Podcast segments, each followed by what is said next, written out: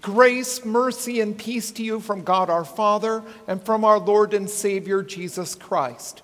The word of God for our meditation is recorded in 1 Timothy chapter 6, beginning at verse 6.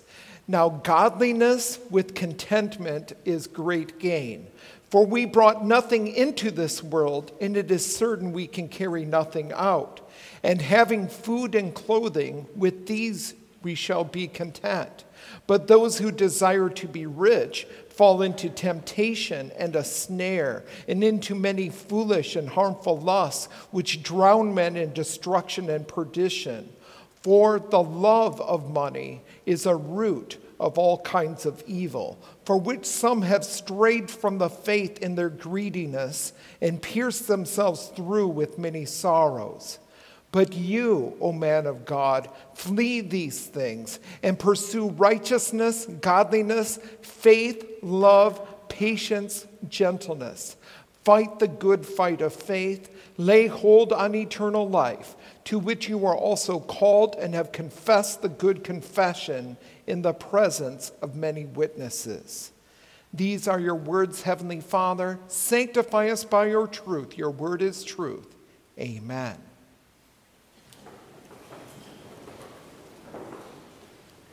Dear fellow redeemed, at one time or another, there is an ailment that has afflicted each one of us. This ailment can create new problems or make existing problems worse. This ailment is called the if onlys. The symptoms appear in our thoughts and words. We think or say to ourselves, if only I made more money, I would be content. If only I could date that person, my life would be complete. If only my wife would listen to me, I would be a better husband. If only I had that car, that video game, that article of clothing, I would be satisfied. Once in a while, you get your if only, but it only leads to another if only. You say, if only I had a new house, my life would be complete. You get the new house, and it looks empty. If only I had new furniture, and then if only I had new carpeting. As you can see, you are deceiving yourself if you say, if only you had that possession, that you would be content. So, who among us can say we are content? That's one of the marks of our human sinfulness, our inability to be content with what God has given us. Instead, we want more, more, more. What has God done to cure our if onlys? First of all, God provides for us.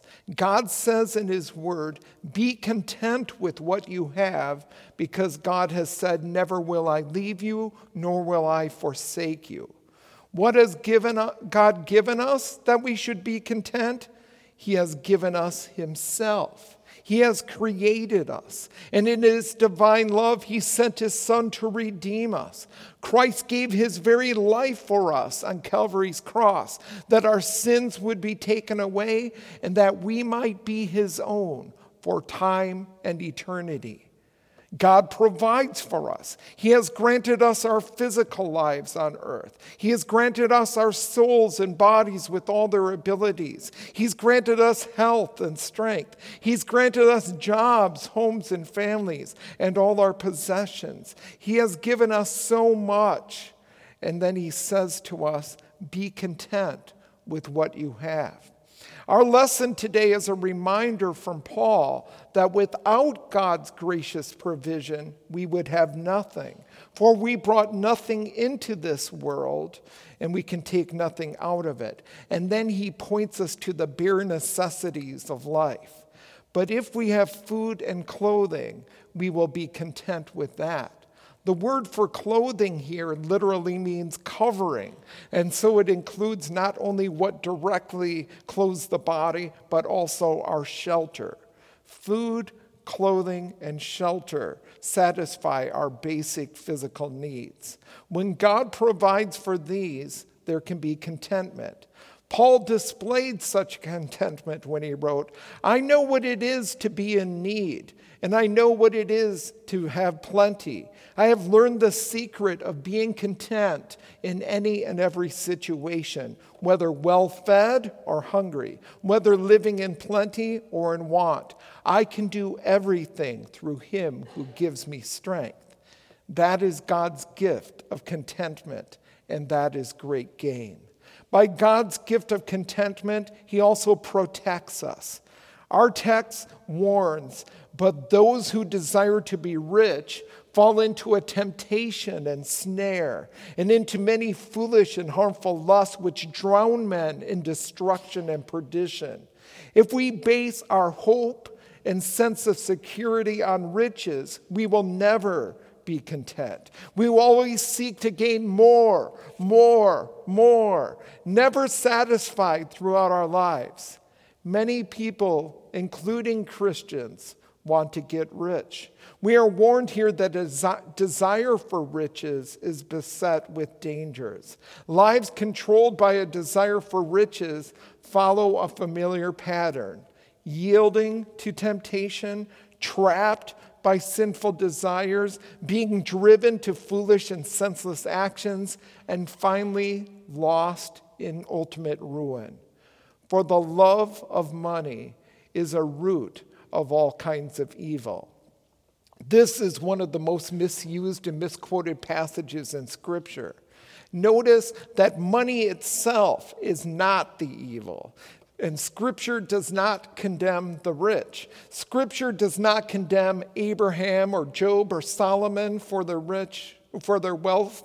What Paul is addressing is the desire to be rich. It's the sinful condition of the heart that is condemned. It is the love of money which is the root of all kinds of evil. The attitude the heart takes toward wealth becomes the root problem to love money so that it becomes the most important thing in our lives, an idol, leads to all kinds of evils. As our text explains, some people, eager for money, have wandered from the faith and pierced themselves with many griefs rather than succumb to such temptation. Our text is a call to take up arms and fight the good fight of the faith.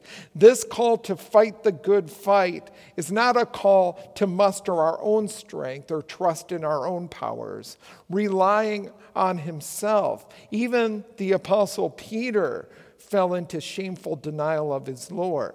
Paul reminds us how to arm ourselves Uh, against temptation in the letter to the Ephesians. Stand firm then, with the belt of truth buckled around your waist, with the breastplate of righteousness in place, and with your feet fitted with the readiness that comes from the gospel of peace. In addition to all this, take up the shield of faith, with which you can extinguish all the flaming arrows of the evil one. Take the helmet of salvation and the sword of the Spirit, which is the Word of God. That is how God equips us. For this battle, we use the weapons God has placed into our hands, especially the sword of the Spirit, the Word of God. When Satan attacks, cut him down with it is written. The reason we fight the good fight, fight of faith is so that we may lay hold on eternal life. Not merely some temporal riches or fame or honor is at stake, nothing less than eternal life. Salvation is the prize in this battle. This is the eternal life to which you were called when you were baptized and brought to faith in Jesus, your Savior. At baptism and again at confirmation, you made your good confession in the presence of many witnesses. God preserves you in this faith to which you were called and made your good confession. As you receive with believing hearts his word, as it is preached and read, and as you gather at the altar to receive Holy Communion.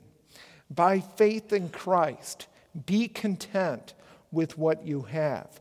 Then, instead of coveting and desiring the things your neighbor has, instead of being discontent and unhappy with your situation and lot in life, instead of always wanting more, more, more, you will lay hold of heaven and the eternal glory, eternal life.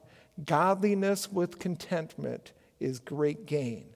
To be in Christ by faith and to be content in Christ is the greatest gain of all. This means that God provides for all of your needs of body and soul here on earth, and you will surely have the blessings of eternal life when you die. We have the best of both worlds in Christ. How could we be anything but content? Amen.